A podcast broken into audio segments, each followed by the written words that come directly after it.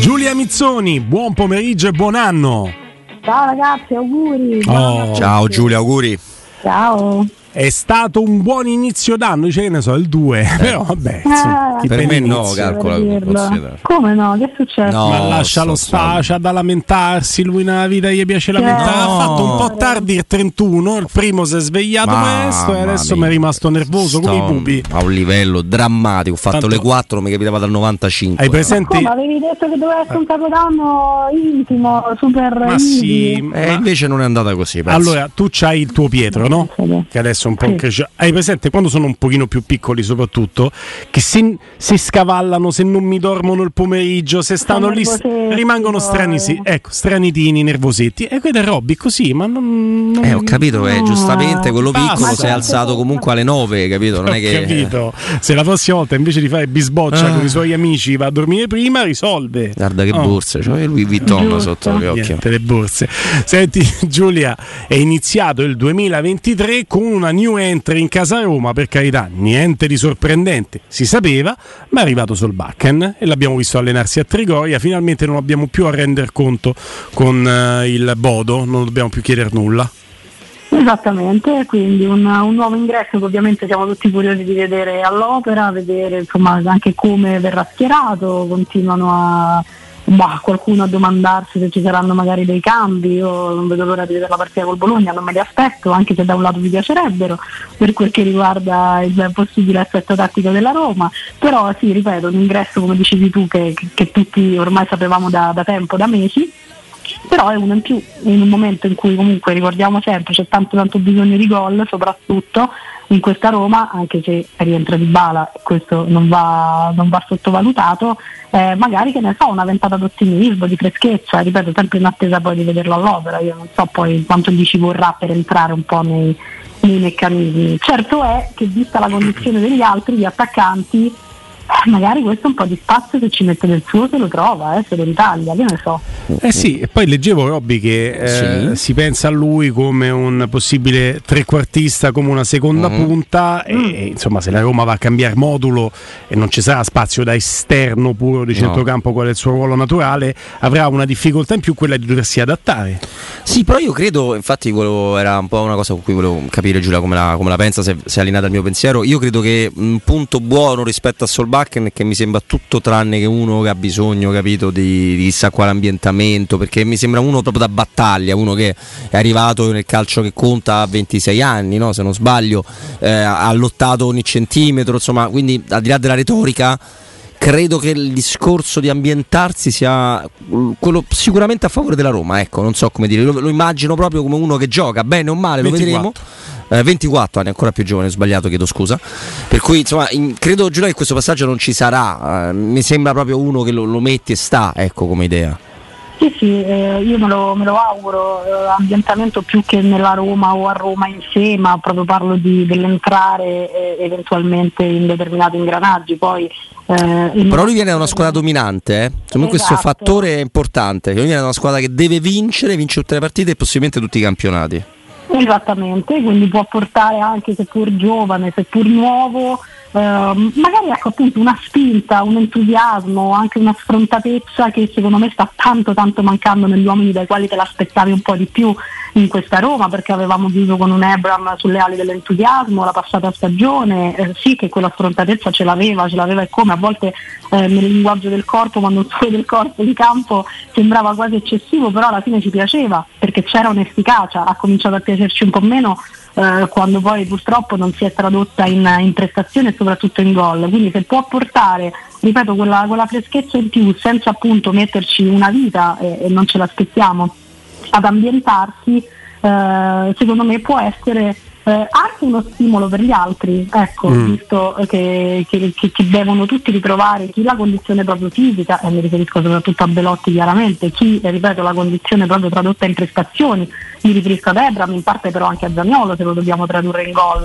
eh, può essere, ripeto, anche uno stimolo, uno stimolo, per gli altri avere questo ragazzo che immagino arrivi con tanta tanta voglia eh di, di, farsi vedere e magari di guadagnarsi un posto. A proposito di Zagnolo, beh, eh, se c'è un vice Zagnolo, quello è Solbakken e l'alter ego di Solbakken non può che essere Zagnolo, almeno così, vedendoli da fuori, prima di vederli in campo con eh, la Roma. Di Zagnolo ha parlato Mancini, ci dava conto Emanuele Zotti delle parole del commissario tecnico della nazionale italiana e Mancini continua a insistere sul fatto che tra i ruoli che può ricoprire Nicolò Zagnolo c'è anche quello di mezzala, in antitesi con quanto eh, dichiarato anche recentemente da Mourinho, commentato anche con te eh, cara Giulia, tu che invece sei una di quelle fautrici no, dello Zagnolo mezzala, ti piacerebbe vederlo in quel contesto, sbaglio?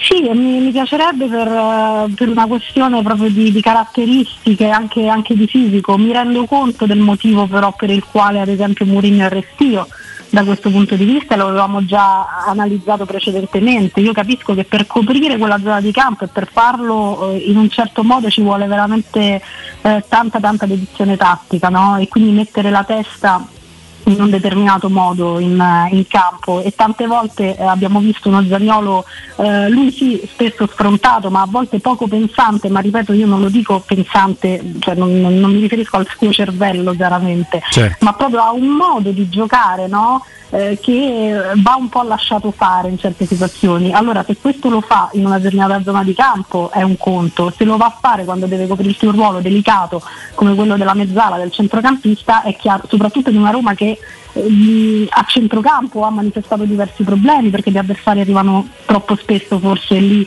a dar fastidio alla difesa eccetera, può diventare un rischio, però a me, ripeto, per caratteristiche, io parlavo di mezzala atipica perché ovviamente mh, dovrebbe avere poi anche un impianto, una forse solidità generale attorno che in questo momento non vedo nella Roma e quindi diventerebbe più un rischio che un beneficio, però per me per caratteristiche eh, lui per me la può fare, io sono, sono d'accordo con Mancini, fa che io dica sono d'accordo con il CT della nazionale italiana, però sì, eh, nel senso che è una cosa che ho sempre detto.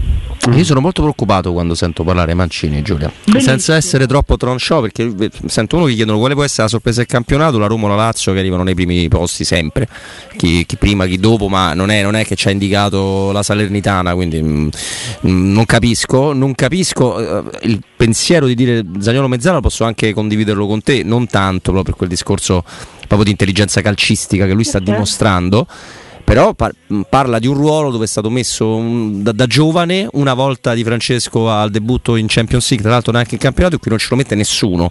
E allora penso che siamo sulla buona strada per guardare un altro mondiale dal divano. È molto, molto pessimista. Io mi chiedo anche quanto il ruolo di Zagnolo non sia cambiato per necessità anche di, di, squadra forse, non soltanto per suoi limiti, che ripeto sicuramente ci sono, sicuramente sono un punto da tenere in considerazione, però eh, insomma ha poi giocato soprattutto nella squadra di club eh, in squadre che il centrocampo a tre da quant'è che non lo fanno? Cioè, mm. mh, c'è anche forse però ci hanno provato perché sia Mourinho che Fonseca ci hanno provato a fare il centrocampo a tre, poi hanno cambiato idea, ma anche quando lo provavano a fare non ci mettevano Zagnolo lì.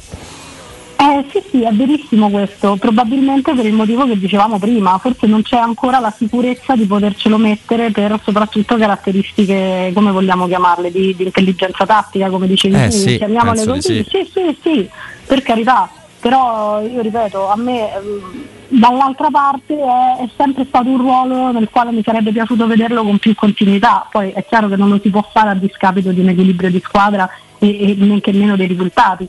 Mm, non che in questo periodo i risultati stiano arrivando, ma eh, certo non possiamo pensare che possa essere la soluzione mettere Zagnolo come Zala e cambiare completamente eh, gli equilibri, questo, questo, no. Però ripeto, eh, io non, non, non disconosco quello che ho sempre detto Mm. A me piacerebbe un domani eh, vederlo, capendo ecco, che in questo momento le urgenze probabilmente eh, per la Roma in particolare sono, sono altre.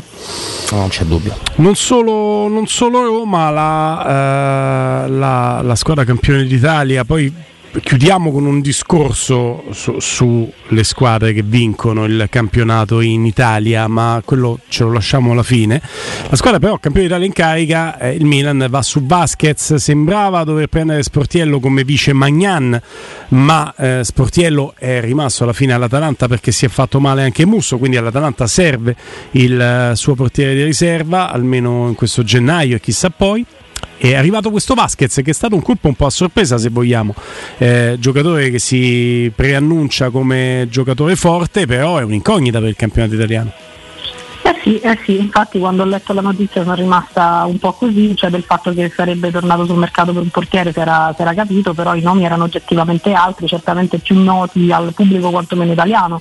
Uh, boh, il, fatto io, mm, il, fatto è che non è un vice, no Giulia? Cioè, eh, giustamente eh, Guglielmo lo presenta come vice perché immaginavo Megnon, ma Megnon torna, cioè, cioè, tornerà ovviamente, ma non sta tornando e non tornerà a breve. Cioè, eh, ma il motivo per cui viene preso questo portiere. Eh, esatto, quindi non prendi in realtà un, cioè, prendi un vice nella speranza, eh, ma sì, ne, nella pratica prendi un primo.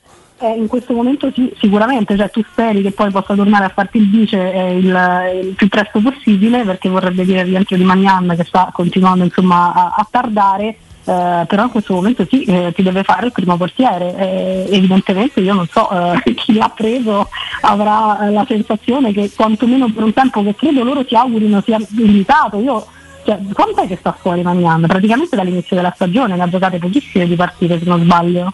No, pochissime. Sì. Ha giocato fino a ottobre, mi sembra, poi mm. si è mm. fatto male. Eh, caspita, cioè, um, io penso che la loro, la loro, valutazione sia di fargli fare ancora poche partite in questo nuovo anno eh, da, da, portiere titolare e poi poter rivedere il loro portiere titolare. Però certo è, è un rischio, credo cioè, io sui movimenti del Milan eh, faccio fatica a mettere bocca perché eh, io qualcosina. Mh, mm, perché sono stati bravi, dai, non facciamo fatica. Sì. In generale sono stati sempre molto bravi. Sono però... stati bravi, adesso c'è stata tutta la, la, mm, la, la diatriba nella prima parte di stagione per, per quel che oddio, non mi viene il nome, ragazzi, il trequartista del De Cateler.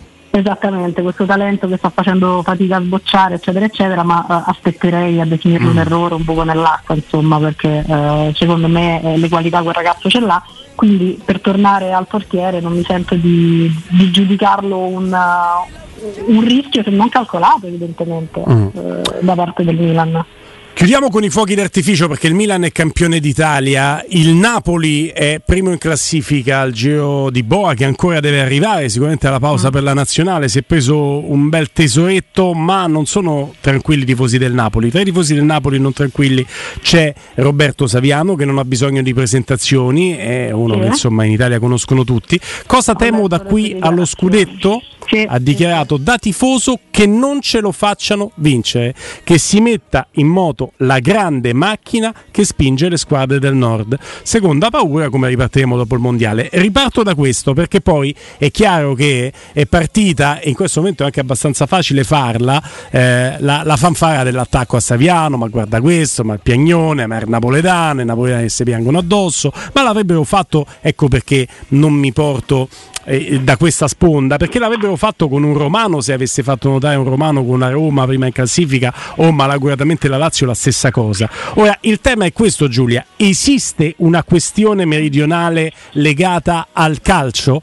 Io vi faccio presente che nel decennio che va dall'80 al 90 hanno vinto lo scudetto la Juventus, la Roma, la Fiorentina 84-85, il Napoli e il Milan. Parliamo perché poi l'Inter Verona, e il Verona, Napoli. Fiorentina, eh, eh, Verona, chiedo scusa, Verona. No, e, ehm, e, il Bagnoli e lo scudetto Bagnoli, chiaramente, sì, sì. Il, miracolo, eh, sì, eh, sì, la famosa cosa. E, ehm, e quindi parliamo di 5 squadre su 10 anni.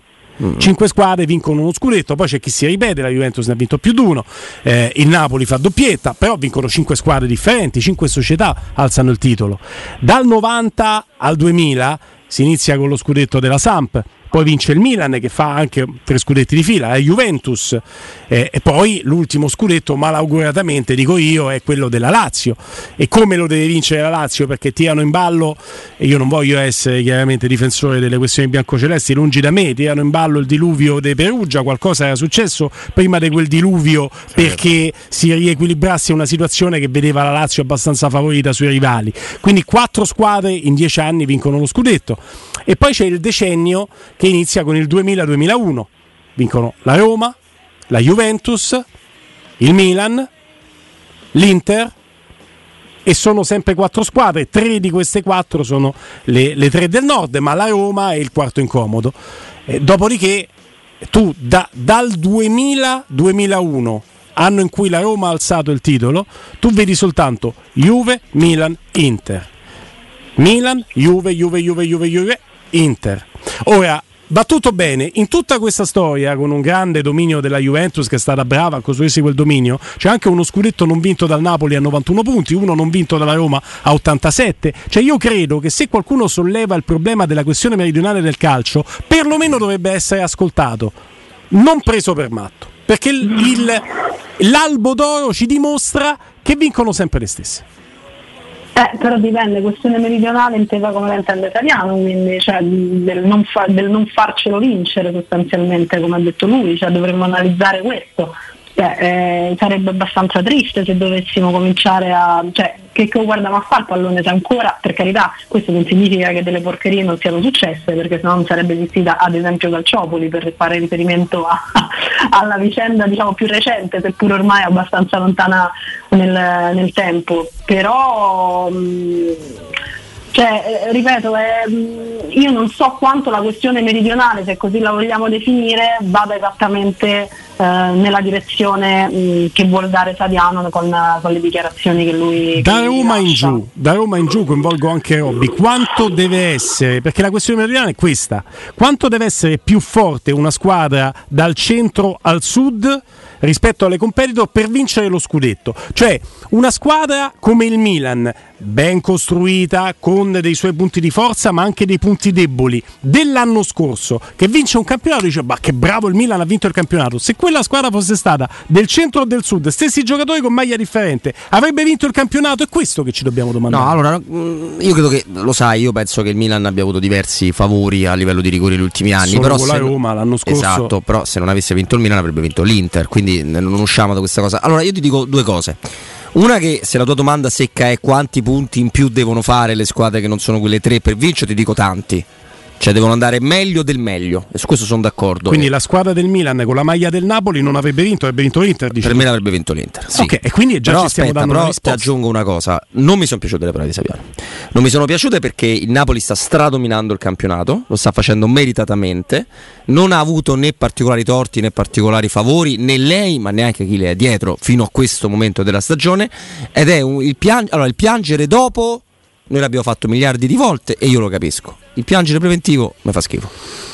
Te la dico proprio. Io invece, Manca a metà campionato. per, per il gusto del dibattito, parlare prima della paura, della paura che ti possano mettere i bastoni tra le ruote ti dà più credibilità che piangere dopo quando dici vabbè sta a far pianto perché non l'hai vinto. E lui te lo dice con quanti so, 7-8 punti di vantaggio sulla seconda e già adesso, se guardate quello che è successo nelle ultime giornate, già adesso e come hanno preso alcuni punti le competitor o presunte tali, potranno essere più di 10 punti di vantaggio del Napoli. Oh, io non devo fare il difensore d'ufficio del Napoli, attenzione, No, a me interessa è il chiaro, giusto, chiaro. però interessa il giusto, nel senso etimologico del termine, perché al posto del Napoli ci poteva stare la Roma, ma quando ci stanno la Roma e il Napoli, quegli altri fortunatamente non ci stanno più No. in mezzo, è sempre più complicato, fateci caso. È successo, Sì, però è successo a tutte? Nel eh? recente passato ha avuto delle grandissime partenze, anche l'ultimo di Spalletti, e poi per vari motivi che io faccio fatica onestamente a mh, vedere torbidi, diciamo così, si è magnata praticamente in un girone di ritorno tutto il bene che aveva fatto nel girone d'andata. Cioè, poi secondo me bisogna anche analizzare il come succedono determinate cose. in albergo con Sarri, no Giulia? Che avevano tutta la possibilità, la Juventus veniva a Roma Ah. con la Roma, poi magari vincevano, però veniva- c'era Roma-Juve da giocare, non c'era Juventus-Lecce da giocare, loro hanno perso la partita loro prima. Sì, sì, però arriviamo a quel testa a testa con il Napoli che vince tutte le partite e fa record 91 punti e non ti bastano. Arriviamo a quel testa a testa perché prima di arrivare allo scivolone del Napoli e la Juve sempre lì attaccata stava De Riffa o De Raffa? Sì, sì, no, è E vero. quante No, volte ci siamo vero. detti quanti punti servono alla Juve per vincere lo scudetto? 80 vince con 80, se servono 100 vince con 101. E così succedeva, nove anni di fila. Io, io fatico a distaccarmi dal concetto non che sia tutto attenzione, se, non, se no ti danno del complottista e, e, e, la si butta tutti a tarallucce e vino, perché poi il complottista fa la figura del matto e non ti dà retta più nessuno. Io penso che in alcune piazze per alcune squadre tu debba essere molto più forte, come la Roma nel 2001 ed è stato faticoso anche lì, molto più forte perché altrimenti se stai punto a punto in qualche modo però si questo, sa com'è, scivolano sempre gli stessi. Però questo qui lo pensiamo tutti. Eh. Il discorso è però. Saviano quello ti dice però. Eh lo so, ma io non, non, non, non l'ho capita questa uscita. Cioè, sono d'accordo sul discorso concettuale, ma farlo adesso non, boh, non lo so, non l'ho eh, capita. Forse è mani avanti per non cadere indietro, nel senso evidentemente mm. è semplicemente un suo timore. Ma magari il Napoli come ha fatto Spalletti con la Roma in una settimana perde tre partite di seguito. E, cioè, quello, sono troppe partite che mancano. Eh, però di... Te impiccano le prossime tre e te impiccano, danno rigori fuori aria agli avversari. A te, te, te segni e te lo tolgono col VAR un gol buono, allora tu vai in televisione e lo dici. Esatto, ma esatto. dirlo oggi mi sembra assurdo. Ma il discorso ah. concettuale è vero quello che tu hai detto, però dirlo oggi sì, a me vediamo, sì, vediamo. La, tempistica, la tempistica effettivamente un po' così. Ah, beh, ha parlato proprio dai, da, da tifoso, eh, cioè voglio dire, una sua scelta, ci ha, messo, ci ha messo la faccia, ha fatto un discorso che magari uh, si, si, tende a fare più al bar o in salotto tra amici o parenti e lui invece lo ha dichiarato pubblicamente in un'intervista. Eh, Soprattutto se, che... se, a gennaio c'hai Inter-Napoli e Napoli-Juve da giocare, quindi lui già, già, sa che le aspettano quelle partite, forse si sente in pericolo. mani avanti anche, appunto, anche in previsione di chi dovrà affrontare a strettissimo giro eh, il Napoli, ecco, mm, come dire, mi è sembrato molto circoscritto anche al, al, momento, perché se no, come dice Roberto, aspetti un attimo che cambi il vento, mm. se ti dà l'idea che sia cambiato il vento per fare determinate dichiarazioni, senza necessariamente aspettare di perderlo punto a punto quando sarà. Intanto grazie a Giulia Mizzoni, appuntamento a domani Giulia. Ciao ragazzi, grazie a voi.